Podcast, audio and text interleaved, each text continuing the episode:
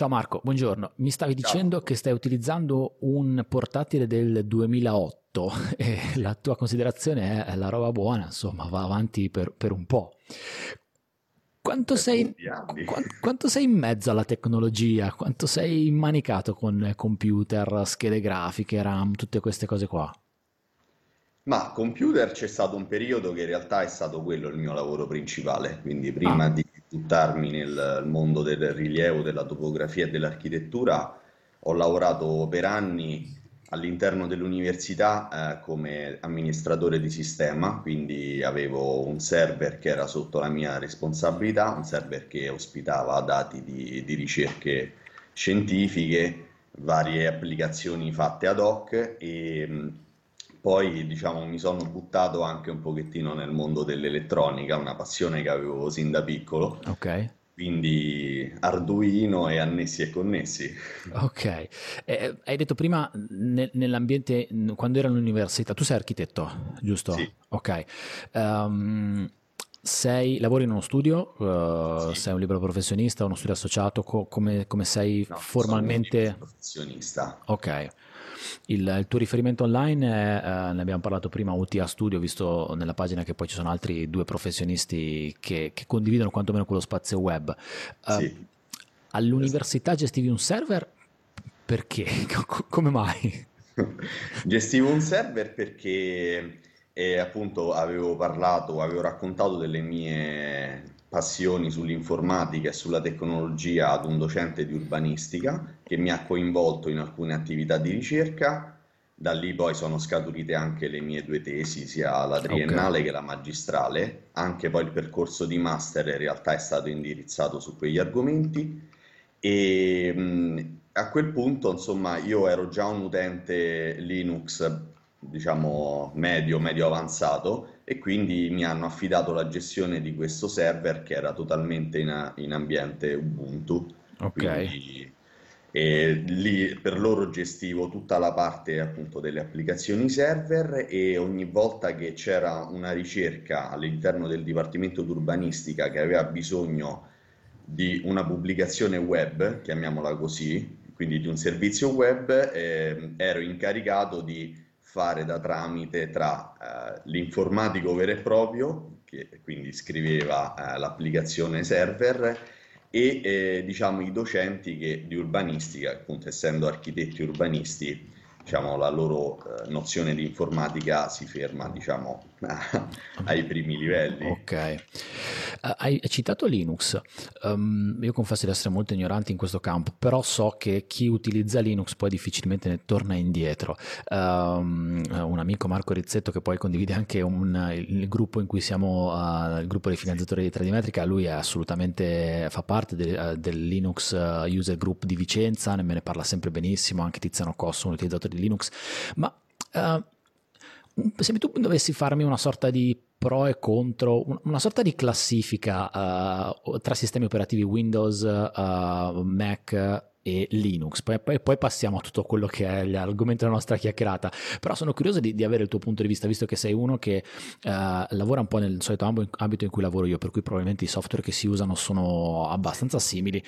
Eh, quali sono le differenze pro e contro, una sorta di, di paragone tra, le- tra i tre sistemi operativi? Se li conosci tutti e tre, se ne usi soltanto uno, due, tre, eh, qual è, tua- è il tuo Allora, osservatorio? eh, Mac eh, non lo utilizzo, Ok, non lo utilizzo eh, diciamo forse per scelta e Windows sono purtroppo costretto ad usarlo Ah, mi è piaciuto questo purtroppo. come tutti i liberi professionisti e mh, mentre invece Linux Ubuntu purtroppo nel lavoro che, che faccio, che facciamo, trova pochissimi eh, software a supporto. Ok, Per quanto poi il Cloud Compare che utilizziamo tutti quanti, eh, la sua base comunque la trova all'interno di Linux, ok, quindi sono comunque progetti open source condivisibili. Per me il punto di forza è proprio quello, la condivisione e l'open source.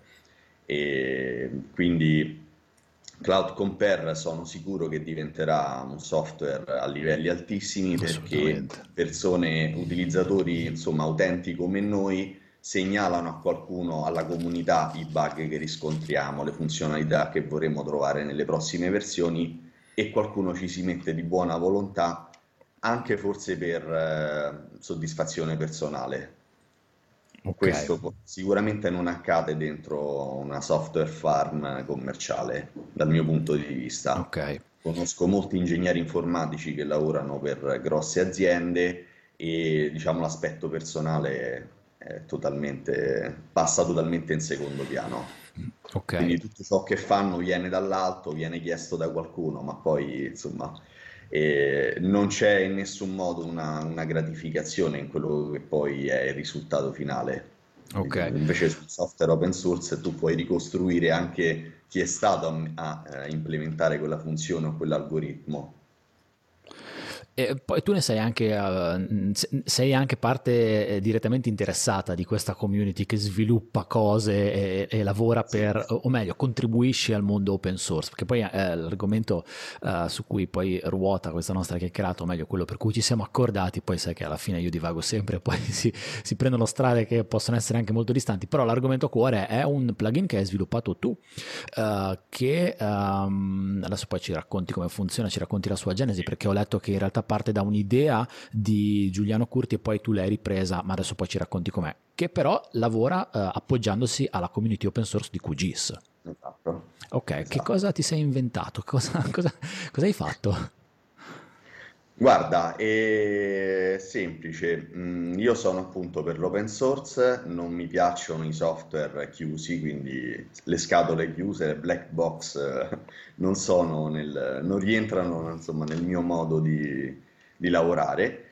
E quindi, come tanti professionisti, ho sempre desiderato di, eh, in qualche modo, di decifrare e ricostruire i calcoli che, che faceva, che fa il software eh, che ci fornisce l'Agenzia delle Entrate, che è Pregeo. Ok, E non sono ovviamente l'unico eh, che desidera- che desiderava questa cosa, infatti prima di me l'architetto Giuliano Curti nel 2013 aveva pubblicato questa applicazione, questo plugin per QGIS che eh, cercava appunto di, mh, di calcolare allo stesso modo di pregeo i libretti celerimetrici che gli venivano dati in pasto.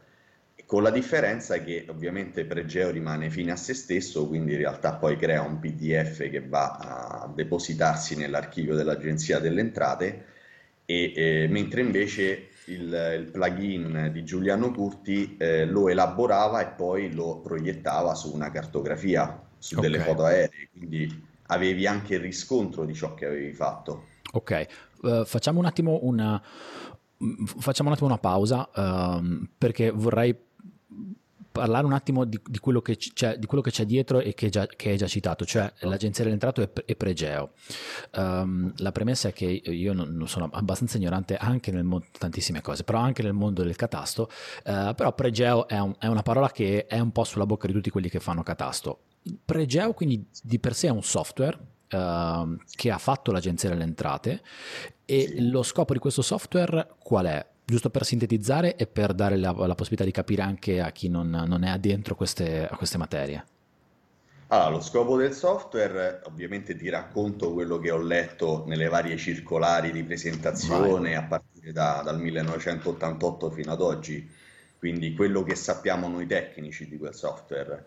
Quel software serve appunto per il trattamento dei libretti celerimetrici, quindi dei rilievi topografici che eh, sono utili all'aggiornamento della cartografia catastale. Ok, L'aggiornamento della cartografia catastale prima era un'operazione meramente manuale, quindi prima la faceva il catasto stessa. E con insomma ogni quattro anni, ogni quattro anni c'erano queste campagne di, di rilievo organizzate appunto da, da ogni singola provincia e poi invece da- dagli anni 70 in poi è passato tutto ai liberi professionisti, quindi ai tecnici privati ok, su eh, ordine, diciamo, del committente, dell'interessato dell'immobile, del proprietario dell'immobile. E ovviamente, come ti dicevo, era tutta una, una cosa manuale prima, quindi si faceva il rilievo, lo si restituiva e si proponeva un aggiornamento cartografico su ok, carta. C'era un tecnico catastale dall'altra parte che ovviamente riportava quelle informazioni sulla carta ufficiale e eh, ovviamente c'erano dei passaggi che o si perdevano o comunque eh, insomma non venivano trascritti nel modo corretto. Ok. Allora eh, l'Agenzia delle Entrate ha pensato, visto che in quegli anni eh, l'uso del personal computer cominciava a prendere piede e non solo, anche tutte le strumentazioni topografiche ormai erano diventate, diciamo, digitali, si era passato Eh sì. dall'analogico al digitale in- nel giro di pochi anni. Allora eh, si è pensato di, di fare, di, di realizzare questo software che eh, appunto dandogli in pasto un libretto di rilievo scritto in un formato standard deciso dall'Agenzia delle Entrate. Mhm. Questo rilievo veniva elaborato con tutti i criteri relativi, insomma, alla, alla rototraslazione minimi quadrati, quindi tutta la parte di rototraslazione affine del rilievo, dell'appoggio cartografico su punti trigonometrici e quant'altro.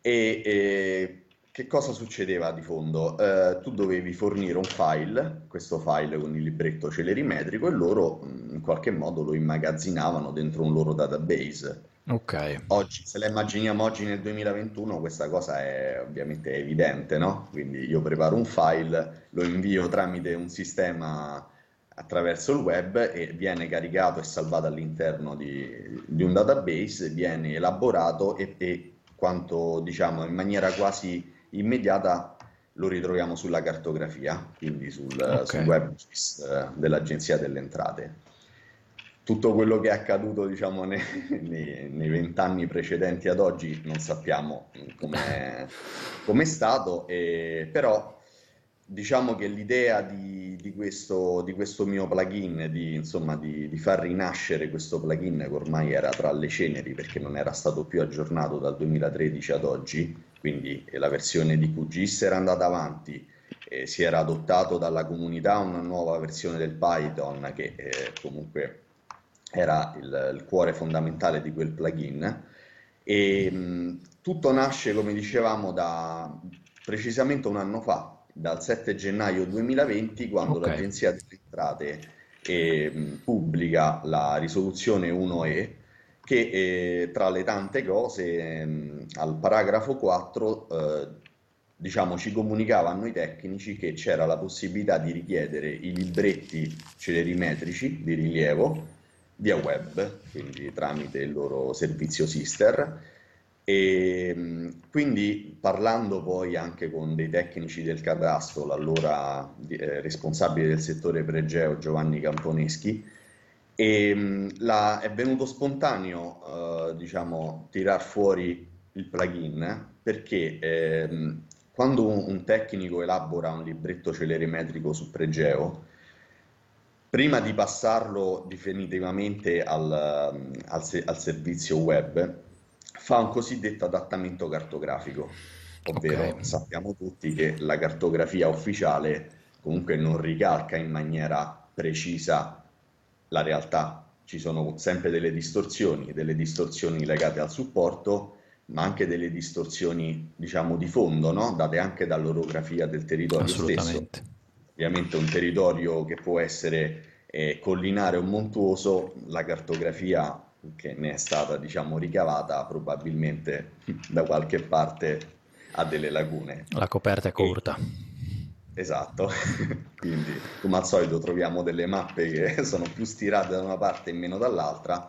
Quindi eh, che cosa succede? Che quando andiamo a fare tutte le operazioni con il pregeo di rototraslazione, che appunto noi non controlliamo perché le fa il pregeo, Esatto. quindi ci dà già un risultato bello e pronto, e il, il tecnico che cosa fa? Prima di fare il PDF definitivo può prendere e adattare il rilievo sulla cartografia.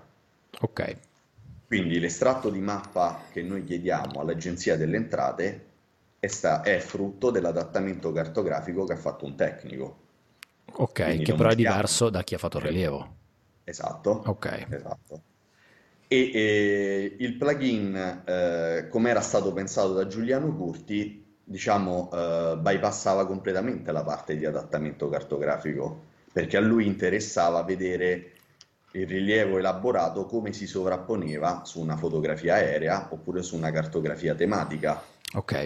Quindi, tornando al discorso fatto lo scorso anno in catasto, è utile avere eh, un prodotto gratuito, se possibile, per poter eh, verificare la bontà di questi rilievi che sono immagazzinati dentro gli archivi del catasto? Eh, beh, secondo me sì, anzi secondo noi sì, eh, anche perché, mh, ripeto, questa è stata una considerazione che forse in primis è venuta dal responsabile pregeo di Roma. Io l'ho in qualche modo immagazzinata, ho proposto di ripescare dalle ceneri questo plugin e insomma poi tutte le varie versioni che si sono succedute in realtà hanno visto dei miglioramenti e, perché ovviamente nel 2013 quello era un prodotto ancora fermo a una primissima versione che potremmo considerare una beta. Ok. Ma quindi nel tuo da... sviluppo um, ti sei confrontato con, con, l'Agenzia delle Entrate, quindi non sei partito, uh, cioè, oltre i primi contatti che hai avuto con uh, la direzione pregeo dell'Agenzia delle Entrate, non, non, hai eh, messo testa bassa, come si dice, testa bassa e pedalare e sei andato per la tua strada. Comunque c'è stato sempre un confronto con l'Agenzia delle Entrate nello sviluppo sì, del plugin. Confronto c'è stato più di una volta con l'Agenzia delle Entrate. Ok. E soprattutto per capire e se loro eh, appunto avevano un interesse anche a contribuire a questo progetto. Ok. Ovviamente eh, si era messo subito in chiaro che era un progetto open source e gratuito, quindi per l'utente. Eh, per l'utente, okay. esatto. Tale doveva rimanere. E, e, abbiamo cercato di capire con loro appunto quale potesse essere il fine all'interno anche dell'ufficio, degli uffici. Ok. Se poteva diventare, diciamo, un un plugin a supporto della, insomma, del, dell'ufficialità oppure se esatto. poteva essere, rimanere un, un, giocattolino fine a se stesso. Perché in realtà sono... ad oggi sì? eh, l'unica cosa ufficiale è ancora Pregeo, o meglio, fino a un anno fa quantomeno era solo Pregeo. Continua ad essere Pregeo okay. ufficiale anche perché, ecco, come vi ho detto prima, il plugin in realtà poi fa un altro passaggio in più rispetto al pregeo che è la proiezione su cartografia. Ok, ok. Ovviamente l'ufficio, da quanto mi è stato detto e raccontato, io poi non ho visto il loro software interno lato ufficio, eh, la proiezione su cartografia la fa, anche perché come dicevo, se noi mandiamo un, un tipo mappale, un tipo di frazionamento, dopo che è stato approvato nel giro di qualche ora già lo troviamo sul WebGIS catastale. Okay, quindi, quindi vuol dire che questo passaggio c'è. Non è ovviamente controllato dal, insomma, dal tecnico interno perché è tutto automatico, tutto automatizzato. Ok, con il tuo e plugin... non so neanche loro che, che, tipo di considerazioni possono fare su quella proiezione. Assolutamente. Non avendone il controllo. Con il tuo plugin però alla fine lavorando in un ambiente che è, la, non so se l'abbiamo detto, l'ambiente è quello di QGIS, sì ma l'abbiamo detto sicuramente, sì. hai la possibilità veramente di avere un riscontro immediato su tutto quello che sono gli strati informativi che si possono caricare all'interno di un, sì. di un GIS come QGIS.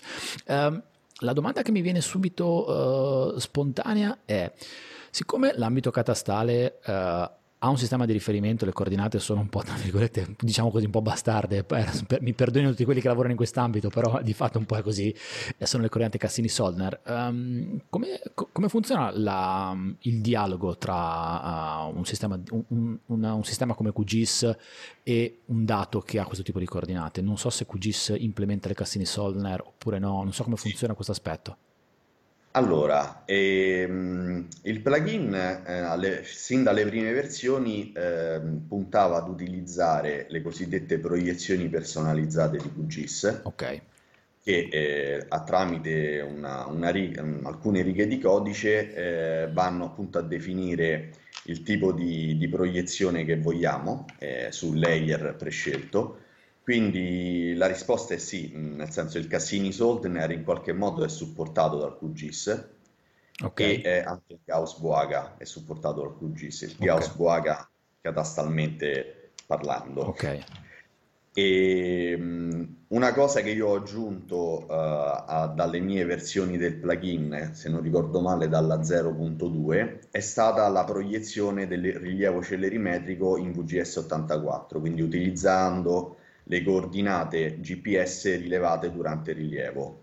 Ok. Quindi se io ho eh, eseguito un rilievo con eh, dei dati, insomma, acquisendo anche delle coordinate GPS, posso su QGIS fare direttamente la proiezione utilizzando quei dati. Quindi okay.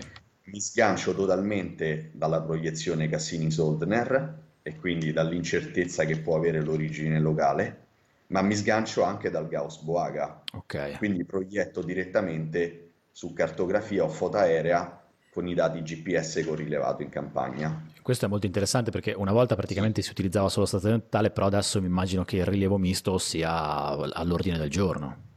Esatto, ma avendo questa doppia possibilità nel plugin di proiettare sia con i dati GPS che con i dati celerimetrici locali, posso anche vedere la bontà appunto dell'origine locale, quanto Chiaro. si discosta Chiaro. dalla realtà. Assolutamente. Poi insomma ne avevamo parlato anche quest'estate, no? Ti ricordi ci eravamo confrontati su, sì, sì. su alcune origini locali che sono ovviamente state rilevate fuori centro, si capisce anche dal tipo di riferimento che noi troviamo in loco e, e sono dei, dei, rilievi che sono stati fatti dall'IGM nei primi del Novecento e che ci portiamo dietro nel 2021 senza, senza correzioni. Eh, esatto. Uh, vers- quante versioni hai sviluppato da quando l'hai preso in mano un anno fa, questo plugin? Sono arrivato a pubblicare qualche giorno fa la 033 e quindi sono 5 o 6 versioni. Ok. Dove la prima, la 0.2, è pubblicata ad aprile se non ricordo male, praticamente era il porting totale a QGIS 3.0 di, del vecchio plugin di Giuliano Curti, quindi senza alcuna modifica, okay. non c'è stato il mio intervento su, sulle funzioni e sugli algoritmi. Dalla 0.2.1 invece ho cominciato ad inserire mh, le funzionalità insomma, che eh, mi erano state richieste sia da alcuni professionisti con cui collaboro che anche insomma, dai, dagli incontri fatti in catasto dove insomma era emersa la, eh, insomma, la curiosità di vedere alcuni tipi di elaborazione fatte con quel plugin. Ok, non sono sicuro che abbiamo detto il titolo, cioè il nome del plugin, per cui eh, come si chiama questo plugin? A parte che poi lo, lo, scriviamo e lasciamo tutti i link alle repository su GitHub e tutto quanto, però come si chiama? Perché non sono sicuro di averlo allora, detto. Io sono, diciamo, ho deciso ovviamente di, di mantenere il nome originale perché appunto Giuliano Curti mi ha autorizzato a portare avanti questo progetto, okay. ovviamente con tutte le, eh, tutte le, citazioni del caso, e il, il, plugin si chiama Topo G for QGIS. Ok, for in numero. Esatto. Ok. E, um, hai detto prima che um, hai avuto dei feedback da, uh, da, tecnici e quindi hai iniziato un po' a implementare questo, questo plugin. Um, la, la, la mia curiosità è tu hai un controllo uh, o c'è modo di sapere su in termini di feedback di quante persone hanno scaricato, utilizzano questo, questo plugin? E se, se sì uh, o anche se no, cioè co- come sta andando la parte legata proprio alla potenza dell'open source, nel senso l'utente segnala allo sviluppatore eventuali integrazioni, modifiche, migliorie che si possono fare al plugin, ne hai ricevute, stai già lavorando su qualcosa, come funziona il rapporto con chi lo usa? Eh, sì, mm, ovviamente ho, diciamo, ho una visione sui download che ci sono, Ok. quindi per ogni versione eh, vedo quanti download sono stati fatti e, mm, e, diciamo, gli utenti sì, mi scrivono delle email, cercano i miei contatti su, su internet, sul web e mi chiedono o delle lucidazioni o appunto implementazioni di nuove funzionalità. Okay. Infatti ogni versione pubblicata non solo corregge dei bug che ovviamente sono insiti nel progetto perché eh, a livello di codice lo sto portando avanti da solo, quindi nei ritagli di tempo, quindi qualcosa può sempre sfuggire. Come al solito eh, metti mano su una funzione e magari ne comprometti un'altra, certo. perché hai qualcuno diciamo, che ti verifica lo stato di avanzamento lavori, no? quindi in maniera più organica e quindi appunto ogni versione corregge alcuni piccoli bug, ma in realtà in ogni versione c'è almeno un'implementazione di una funzionalità in più. Ok, ok. Per esempio, comunque... nell'ultima versione pubblicata, quella di qualche giorno fa, ho implementato un algoritmo di calcolo poligonale che eh, permette appunto il calcolo di poligonali fatte eh, con stazioni aventi un orientamento diverso tra di loro. Ok. Quindi quello che avveniva insomma con, uh, con la strumentazione ottica e non digitale. Oggi noi quando abbiamo il dato restituito dalla stazione totale abbiamo già tutte le stazioni orientate con lo stesso zero, quindi con la stessa direzione. Esatto. Prima non era così, ovviamente eh, si spostava la stazione da un punto all'altro e poi dopo si compensavano gli orientamenti, si ricalcolavano per avere dopo una facilitazione nel calcolo della poligonale stessa, ma anche per comunicarla poi ad altri e mh, ho trovato molti libretti celerimetrici elaborati con Pregeo 7, quindi una, una, versione vecchissima che credo girasse ancora su DOS, okay. e che appunto non avevano l'orientamento rettificato e quindi eh, mi sono sentito di implementare anche questa funzionalità, ovvero il controllo sull'orientamento delle stazioni e l'eventuale rettifica dello stesso. Uh, Marco, secondo te, uh, visto che tu, poi ne parliamo anche, ti occupi anche uh, di rilievi, cioè um, diciamo che il, il plugin eh, mi immagino che sia un progetto che tu fai su base eh, entusiasta, volontaria, essendo nato sì. all'interno della, della, della, community open source. Tu, essendo architetto, ti occupi di rilievi, poi fai anche altre, anche altre attività, però la, la, la mia curiosità è quanto è stato importante per te conoscere quello che c'è dietro il lavoro di un topografo in campo per sviluppare questo plugin, cioè tutto quello che mi hai appena detto, l'orientamento delle stazioni totali, uh, tutto quello che riguarda sistemi di riferimento, mondo GPS. Um, ehm, quanto ha pesato questa cosa per permetterti poi di andare via abbastanza sciolto nello sviluppo del codice? Eh, questo è stato fondamentale perché devi pensare che anche la, la prima versione, quella di Giuliano Curti, Mm, non so, non è stato ovviamente, non è una casualità, ma anche lui è un architetto e anche lui è un appassionato di informatica e anche lui è eh, un, una persona a cui piace scrivere piccoli software, Ok. quindi eh, utility per il suo lavoro, insomma, quindi e, mm, io sono, diciamo, inquadrato allo stesso modo, mi piace l'informatica, mi piace scrivere piccoli software che mi aiutano nel lavoro e ovviamente anche Giuliano Curti era un appassionato di topografia. Io sono un appassionato di topografia e appunto è il mio settore professionale anche prevalente. Quindi sì, la teoria che c'è dietro è fondamentale perché mi è capitato anche in questi mesi di confrontarmi con vari ingegneri informatici per cercare di, di velocizzare un pochettino il rilascio de, di queste versioni, anche di migliorare graficamente l'aspetto del plugin. E mh, purtroppo mi sono trovato davanti alla difficoltà di, insomma, uh, fatto che loro ovviamente non conoscano la topografia. Certo. Quindi tutta la teoria che c'è dietro, mh, insomma, è più complesso spiegarla a una persona che non fa questo tipo di lavoro. Quindi, come hai detto tu, questa questione, per esempio, dell'orientamento delle stazioni è una cosa che mi è capitata uh, di vederla su, appunto, su dei vecchi libretti, ma uh, anch'io professionalmente non, non, l'ho mai affrontata. Certo. Perché nel momento in cui ho iniziato a lavorare ormai erano già, avevano già preso piede le stazioni totali, quindi totalmente digitali. Assolutamente. Quindi da... quelli erano problemi legati più a un'altra generazione di mm. topografi. Che però possono ritor- ritornare nel momento in cui c'è l'accesso esatto. a dati di esatto. questo tipo, chiaro, assolutamente. Esatto.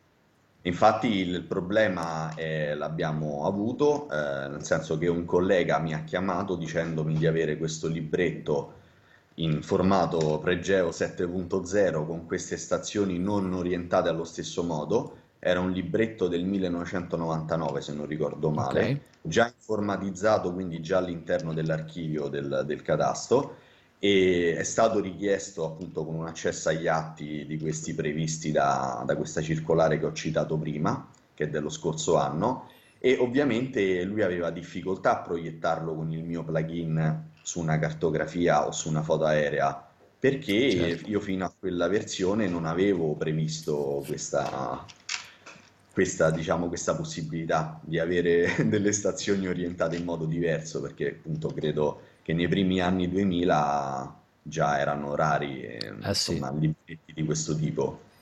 Anche perché anche noi a scuola, eh, io ho fatto l'istituto per geometri, eh, mi ricordo tutte le esercitazioni fatte con poligonali erano fatte con stazioni orientate tutte allo stesso modo. Assolutamente. Uh, quanta risorsa, quanto tempo ti richiede portare avanti il plugin in senso sviluppo del codice, ma anche poi uh, dare seguito poi alle richieste che ti vengono fatte dagli utilizzatori del plugin? Cerco di dedicargli il fine settimana. Ok. Quindi diciamo quando c'è qualche richiesta oppure qualche bug da risolvere, cerco di dedicargli mm, un 8-10 ore a settimana. Ok, non poche però.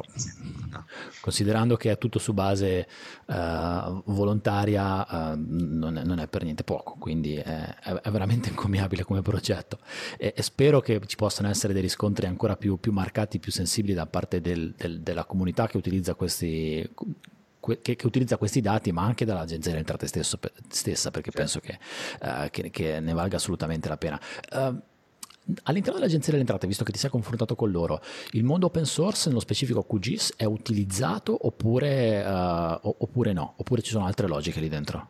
No, da ciò che mi è stato raccontato, no, non è utilizzato okay. QGIS.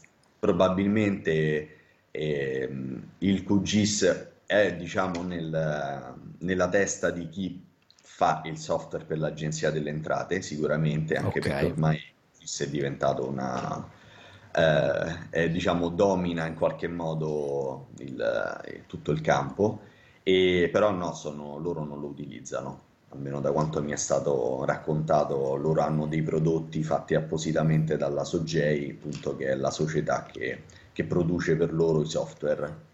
Ok, è pazzesco comunque la, come la comunità eh, e come i prodotti QG, eh, QGIS open source stiano veramente marciando in maniera veramente potente con dei prodotti di qualità secondo me altissima. Ora mm, mi, sento di ripetermi sempre, poi ogni volta che affronto il tema dell'open source mi, veramente le, le, parole mi ritornano in bocca, però ci sono dei prodotti open source che sono di una sono in qualche modo in, veramente potenti. QGIS ne è un esempio. Hai citato Cloud Compare prima per quanto riguarda l'editing delle nuvole di punti. Credo che Cloud Compare faccia cose, anzi ne sono sicuro, fa cose che altri software commerciali di gestione delle nuvole di punti non fa. Tutta la parte di campi scalari, è veramente potentissimo. Blender è un altro software, non so se tu lo utilizzi, eh, io eh, ne sono affascinato ogni volta che apro la schermata, vorrei farti un sacco di cose, ma mm, sono sempre un po' bloccato anche da un punto di vista de- del tempo che devo dedicare per impararlo, ma è un altro software che secondo me è incredibile. Tu lo utilizzi Blender?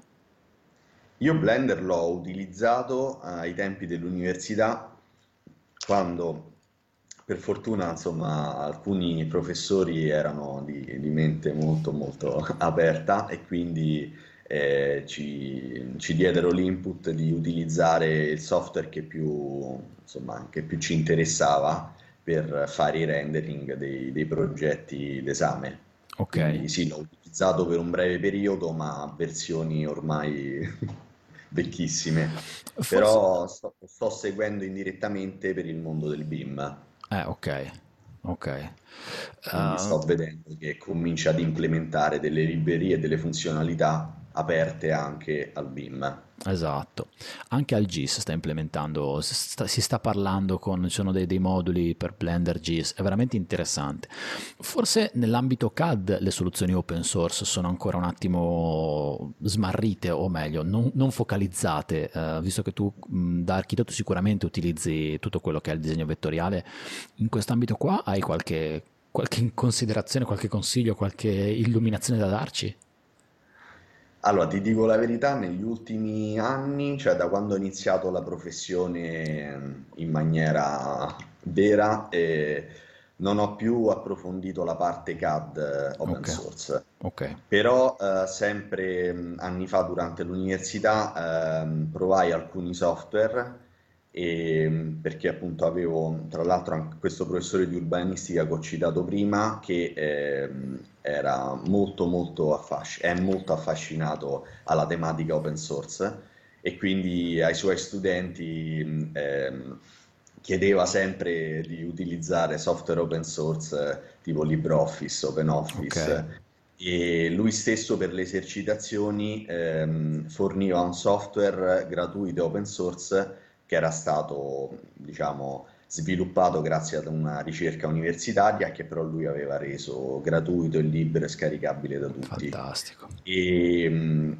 quindi sì, eh, qualche CAD l'avevo provato, mi ricordo che iniziavano anche ad implementare la lettura e la scrittura dei formati più, più comuni, quindi il DXF. E mm, mi ricordo che il limite era ancora sulla gestione degli stili di stampa, che okay. per chi fa la mia professione è fondamentale. E, però in qualche modo poi riuscivamo a farlo interagire con altri software tipo GIMP, quindi in qualche okay. modo il risultato finale c'era lo stesso. Ok. Però come hai detto bene tu per Blender, eh, in realtà si tratterebbe di ricominciare a studiare nuovi software. Eh no, è quello sì. che poi ci frena. Hai ragione. Alla fine poi noi dobbiamo fare i conti con l'efficienza, per cui alla fine se, se, se, abbiamo un lavoro da portare a termine, eh, sì, è bello utilizzare strumenti nuovi, dedicarci un po' di tempo, però neanche possiamo di tanto le risorse perché poi dobbiamo essere verticali su quel lavoro. Esatto. Hai citato altri due software, per esempio GIMP, molto potente, LibreOffice, io ormai utilizzo quello da, da tantissimo. So, è veramente la community open source è estremamente potente, è, è veramente, veramente florida.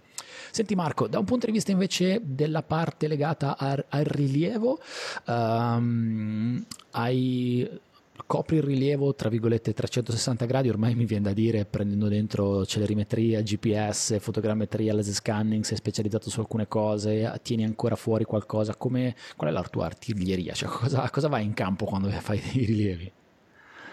Allora, eh, nel campo dei rilievi eh, sono diciamo, attrezzato indipendente con uh, eh, GPS, stazione totale e drone, mentre invece per il laser scanner ancora diciamo le commesse ci sono, ma non sono totalmente indipendente. Okay. Però è un campo dove ho iniziato a lavorare, anche quello. Ok, ok, quindi uh, la reality capture la in maniera indipendente la gestisci per quanto riguarda l'acquisizione fotografica e quindi la, l'elaborazione extractor from motion. Sì, esatto. Okay. Tra l'altro ho avuto la fortuna, ho la fortuna ancora di collaborare con una docente dell'Università della Sapienza di Roma, la professoressa Paolini. Che ah, Priscilla Paolini, sì, la, ci siamo incontrati. Che su questi argomenti è un punto di riferimento, quindi eh, tutto ciò, insomma, tutta la tecnologia anche legata a quell'aspetto lì del rilievo è grazie a lei che eh, sono andato avanti e l'ho approfondita. Ci siamo sentiti e abbiamo in programma di fare qualcosa su questo canale eh, un po' più avanti. Adesso le, il momento per quanto riguarda le attività didattiche in aula, lei vorrebbe fare qualcosa in aula, però la, la, la contingenza legata al Covid eh, sì. Eh, tiene ancora tutti quanti un po' fermi. Però spero di poter ospitare anche lei presto su questi canali. Siamo incontrati a Roma è veramente eh, in effetti molto avanti come, come approccio e anche come metodo di insegnamento per quello che ci siamo potuti confrontare. Quindi nuvole di punti, ma anche topografia classica e anche catasto, sì. uh, quindi alla fine veramente spazi tantissimo su quello che è sì. l'applicazione del rilievo. Sì, poi ne avevamo parlato qualche tempo fa, se ti ricordi avevo fatto anche dei, delle prove con dei GPS a basso costo, sì. con dei ricevitori e avendo, insomma, ho ottenuto dei risultati secondo me molto interessanti. E, mh, mm, ti avevo raccontato di aver provato la serie 8 degli U-Blocks. Sì, sì, sì. E ovviamente lì il collo di bottiglia, avevamo, ne avevamo anche pa- parlato con Tiziano Cosso. Sì, certo, era... perché poi è, lui, è, con lui che bisogna parlare di queste cose tecniche, sì. perché poi io mi fermo fino a un certo punto, poi entra Tiziano perché su queste cose da nerd vi parlate meglio voi. Però sì, vi ricordo. E quella è stata una bellissima esperienza, de, insomma, delle, delle, belle prove sul campo, perché mi è capitato in più di un rilievo di, di, di acquisire dati con entrambe le strumentazioni, ecco, sia con quella professionale che utilizzo quotidianamente che con questo prototipo, chiamiamolo così, e i risultati erano praticamente comparabili. Okay. Ovviamente i tempi di acquisizione erano più lunghi, però i risultati comparabili e questo secondo me è, è molto molto importante. Anche secondo me. Infatti ho apprezzato tantissimo anche i webinar di Tiziano sulla stazione per la correzione RTK perché effettivamente l'idea di avere una propria rete, insomma, una propria base fissa è, è una cosa che affascina. Assolutamente. E devo dire che, che almeno su Roma, mh, per i professionisti che ho conosciuto e che conosco tuttora, e i primi ad utilizzare il GPS in questo territorio effettivamente hanno cominciato con delle basi proprie, perché poi Certo, tutta- tutte le reti commerciali che conosciamo sono venute dopo. Quindi assolutamente. il vero professionista topografo che ha iniziato utilizzando il GPS ha, ha iniziato utilizzando una propria base di correzione dati. Anche in questo caso si potrebbe aprire una bellissima parentesi su una sorta di prossimo futuro in cui ci possono essere basi fisse del, del singolo che viene messo a servizio di una rete utilizzabile liberamente da tanti eh, su scala nazionale. Sarebbe una cosa molto interessante, anche perché Sì, adesso le sì. soluzioni sono in parte libere, dipende da, un po' da regione a regione. Adesso non so il Lazio com'è, in Liguria c'è una rete libera, ehm, in Toscana no, eh, Piemonte, Lombardia molto, molto potente e libera. Eh, però è chiaro che se ci fosse una rete diffusa a livello nazionale del singolo utente non sarebbe per niente male. Mm-mm. No, nel Lazio abbiamo Rete Lazio, Ok? quindi sì, è gratuita, è molto molto efficiente e, mm, e ci sono anche delle, delle basi private che però confluiscono poi nelle, nelle reti commerciali, quindi diventano dei, se- dei nodi di secondo o terzo livello a livello di importanza, come importanza, però ci sono delle basi private che confluiscono nelle reti commerciali. Sarebbe bello effettivamente creare una rete, torniamo a prima, gratuita, open source, libera e condivisibile condivisa. Eh, credo veramente che col- con l'impegno del singolo, se i singoli però sono tanti, si possono creare in questa era dove l'informazione digitale viaggia velocissima, si possono creare dei valori altissimi, ma veramente altissimi. Eh, è chiaro che ah, in alcuni casi bisogna scardinare un po' di logiche e, e fare dei passi che sono un po' più di lato rispetto alla strada che si è sempre percorsa, però non sarebbe per niente male, io ci credo sempre tantissimo in questi, in questi Sì, progetti. Nell'ambito Ah. BIM ti muovi, ne hai parlato prima, eh, ci sei dentro, come, come ti stai comportando col BIM, visto che ti occupi di architettura e quindi forse sei molto più vicino rispetto a me eh, su questi temi. Guarda, ti dico la verità, eh, io sono ancora, ci sto ancora, diciamo, camminando parallelamente Ok, al BIM perché sono più focalizzato sulle attività di rilievo, ok, sulle attività di rilievo e mm, sull'attività di, di progettazione eh, propria, insomma, de- dell'architetto. ok, Quindi in realtà è ancora defilata ok. Per me. Io prima o poi dovrò affrontarla anche soltanto per, per confrontarmi con le persone a cui restituisco un dato in output. eh, io non mi occupo più di progettazione da tanto, però è vero che il BIM comunque sarà una realtà da qui ai prossimi anni, quindi anche per chi fa eh, rilievo e dà un dato in output, secondo me è importante sapere che cosa c'è dopo e quindi dovrò in qualche modo affrontarla in maniera più, più attenta, più accurata rispetto a quello che ho fatto fino Sì, sì, adesso. Anche perché uno potrebbe affinare anche l'output Assolutamente, assolutamente, anche perché sapere che cosa dai fuori, cioè qual è lo scopo e, e qual è l'utilizzo che verrà fatto di un tuo dato, sapere dove andrà a finire anche in termini di software, ti permette poi di, di- di raffinare, come hai detto giustamente, eh, quello che dai fuori, anche per evitare da parte dell'utente degli sforzi o del, un, un- Certo. un- un degrado del dato, perché magari viene trattato in maniera non Eh. consapevole. Assolutamente. Eh, già è una cosa molto evidente nel, diciamo, nel consegnare un supporto cartaceo o un supporto digitale. Un rilievo su supporto cartaceo perde tantissime informazioni perché ovviamente le dimensioni della carta eh, ci impongono determinate scale, il supporto digitale invece non ha questa problematica, quindi restituiamo uno a uno ciò che abbiamo rilevato Eh e certo. non si è perso niente. E quindi anche dal punto di vista del BIM, secondo me, parliamo della stessa cosa, capire poi qual è l'obiettivo finale. Senti Marco, visto che tu ti occupi trasversalmente sia di rilievo che di progettazione, eh, visto che abbiamo parlato di reality capture, quindi eh, structure from motion laser scanning, nuvole di punti, e, e visto che ne, ne hai parlato adesso proprio per quanto riguarda eh, rappresentazioni vettoriali, 2D, disegni, carte, nell'ambito dei tuoi colleghi, mh, come si stanno affron- approcciando a quello che è un dato di nuvola di punti eh, per ricavare in output quello che serve per il loro prodotto, eh, che possono essere piante, prospetti, sezioni, oppure siamo già, eh, siamo già oltre, nel senso che le piante, prospetti e sezioni si vanno bene, però si lavora direttamente sulla nuvola di punti e quindi c'è già un po' più di indipendenza quando viene restituito un dato del genere. Eh, che, che feedback hai, visto che tu ti occupi del processo totale dalla A alla Z? Secondo me rispetto alla massa è ancora una, una cerchia ristretta, Ok, quindi sono ancora i metodi tradizionali di rilievo, quelli che, che, insomma, che vanno avanti. Quindi chi invece ha un approccio diverso come il nostro sono poche, poche persone rispetto alla massa, intendiamoci.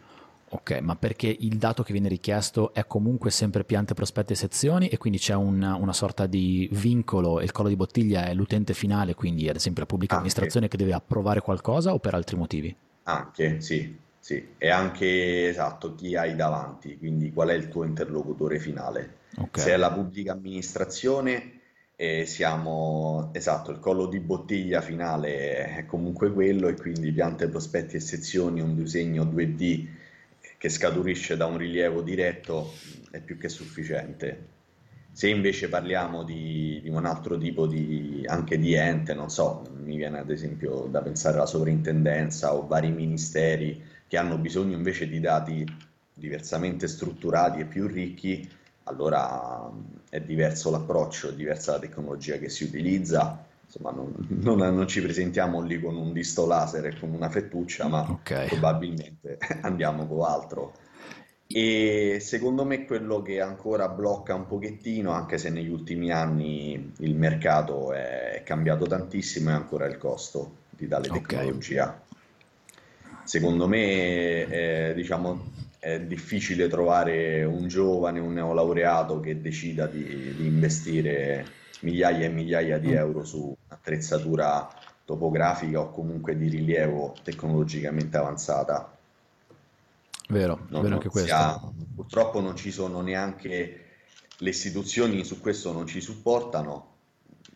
Mm. Mi, mi includo in questa cerchia perché insomma i primi strumenti acquistati sono stati acquistati con eh, sacrifici non indifferenti che continuerò a portarmi avanti per un po' di Per anni. anni, sì, sì, ma anch'io se vado a vedere i leasing che ho acceso, vabbè, chiudiamo la parentesi eh, immediatamente. Ehm, hai ragione, ed è anche vero quindi che un giovane che finisce il suo percorso formativo ha anche a disposizione forse pochi studi professionali, poche realtà che potrebbero includerlo, poche realtà che utilizzano già queste tecnologie che potrebbero includerlo all'interno del loro- delle loro fila, delle loro cerchie e quindi farli avvicinare a questo tipo di, di tecnologia senza eh, rendere necessario quindi l'acquisto da parte sua della strumentazione, però prendendo confidenza.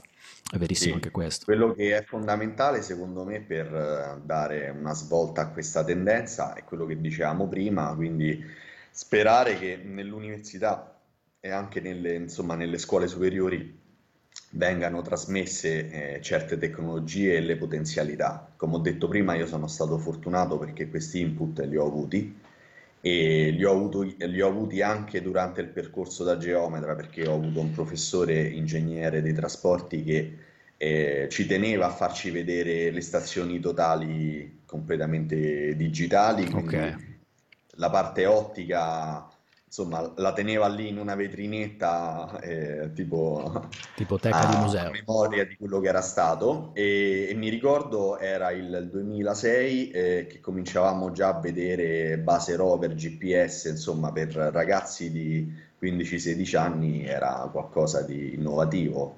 Assolutamente. e purtroppo ad oggi so che molti istituti tecnici su questo sono ancora carenti, Te lo quindi confermo, nu- sulle nuove tecnologie assolutamente tabula rasa e così anche molti, molti corsi universitari. Ok. Eh, eh, questo sarebbe un Quindi uno argomento non ha la consapevolezza di quello che c'è fuori, di cosa offre il vero. mercato, forse quello è il problema. Verissimo, una- questo è un altro argomento di cui si potrebbe parlare per, per ore e sono perfettamente d'accordo con te. C'è un po' di, tra virgolette, parola forte, un po' di responsabilità da parte dell'istruzione per quanto riguarda le nuove tecnologie, programmi ministeriali che devono essere inculcati o comunque fatti quantomeno conoscere ai ragazzi ai vari livelli che, che poi sono quelli della scuola, sia scuola superiore che scuola universitaria. E poi, come diciamo prima, un accesso al credito e a, insomma, per l'acquisto, Eh perché sì, sì, non stiamo parlando di 50 euro. eh, no, Eh assolutamente. Senti Marco, ti ringrazio tantissimo per, per il tuo tempo. Ehm, hai intenzione di sviluppare degli altri plugin, hai dei nuovi progetti, hai qualcosa in, che bolle in pentola per l'open source, oltre a... Mm, aspetta che me lo sono scritto, ecco, Topo G for QGIS, oppure, oppure per ora stai bravo e buono su, su questo tuo plugin e porti avanti quello? Ma per ora il plugin, eh, secondo me, insomma, ancora spazio per, per, essere migliorato, ovviamente c'è bisogno di tempo, di, di risorse da, da, impiegarci e sono, io sono sempre aperto diciamo, a, a, nuove, a nuove avventure e quindi sono anche contento eh, quando ci sono stimoli esterni insomma per creare qualcosa di nuovo. Quindi due anni fa la storia del GPS a basso costo, poi sono passato a questo plugin e chissà, magari quest'anno uscirà, uscirà qualche altro settore interessante su cui buttarsi. Insomma, abbiamo capito che non riesci a stare tanto fermo con le no, mani in mano. Assolutamente no. Dove ti troviamo online, eh, Marco? Allora, sui social soliti, Facebook e LinkedIn eh, ci sono su LinkedIn ovviamente con il mio profilo professionale. Eh, ho un sito web www.uta-studio.it e insomma mm, ecco. Mar- Marco Lombardi ti troviamo. sì, sì. E invece, eh, forse non l'abbiamo detto, ma a parte che chi utilizza QGIS penso che non abbia problemi a farlo, però um, il plugin, giusto per, per chi è alle prime armi non sa come funziona il mondo dei QGIS e di plugin, per utilizzare, per scaricare il plugin Topo G4QGIS, come funziona? Um, cioè se uno volesse utilizzarlo deve fare un download, uh, si va nella repository ufficiale di QGIS, come, qual è lo step che uno deve seguire per avere il plugin dentro QGIS? Allora, eh, facendo anche una ricerca su, sul web, ehm, insomma, tra i primi risultati compare, compare appunto la pagina di GitHub, di GitHub dove è eh, ospitato il plugin in tutte le sue versioni. C'è anche una guida uh, di, di, qualche paragrafo dove spiego anche le procedure di installazione da fare su QGIS. Okay. Il, il, plugin è disponibile in tutte le sue versioni, anche nell'ultima, eh, nel repository ufficiale di QGIS e su YouTube c'è un piccolo video introduttivo all'utilizzo dove mostravo le, le, funzionalità base di elaborazione e proiezione di un rilievo celerimetrico misto GPS e stazione totale. E quindi sì, diciamo che sul web si trovano tutte le informazioni. Ecco, una cosa forse carente spesso dei progetti open source è la documentazione. Ok. Perché, sì. e anche nel mio caso, anche nel caso del plugin, sarebbe da dedicare un po' più di tempo alla documentazione, perché sennò si perde anche la storia dell'evoluzione stessa del prodotto. Ok, eh, in effetti poi uno dice sono da sola a lavorare su questo, questo, questo, plugin e devo fare una scelta o sviluppo il plugin o sviluppo la documentazione. Però è vero eh, anche come sorta di traccia di memoria è, è interessante. Eh, potresti fare una cosa se ti va in chiusura poi quando chiudiamo la, la, la, chiacchierata magari se mi mandi il link al link al video su youtube che hai citato alla repository su github eh, così linko tutto nelle note del video dell'episodio così almeno c'è un accesso diretto per chi vuole passare attraverso, attraverso questo questo, questo contenuto per andare al, al plugin. Perfetto. Marco, ti ringrazio tantissimo. Grazie. Ti auguro una buona giornata e Grazie. ci sentiamo presto quando avrai nuovi prodotti, quando avrai sviluppato qualcosa di nuovo, uh, ci rifacciamo una chiacchierata. Va bene, grazie ancora per l'ospitalità. A te, ciao. Ciao. Ciao.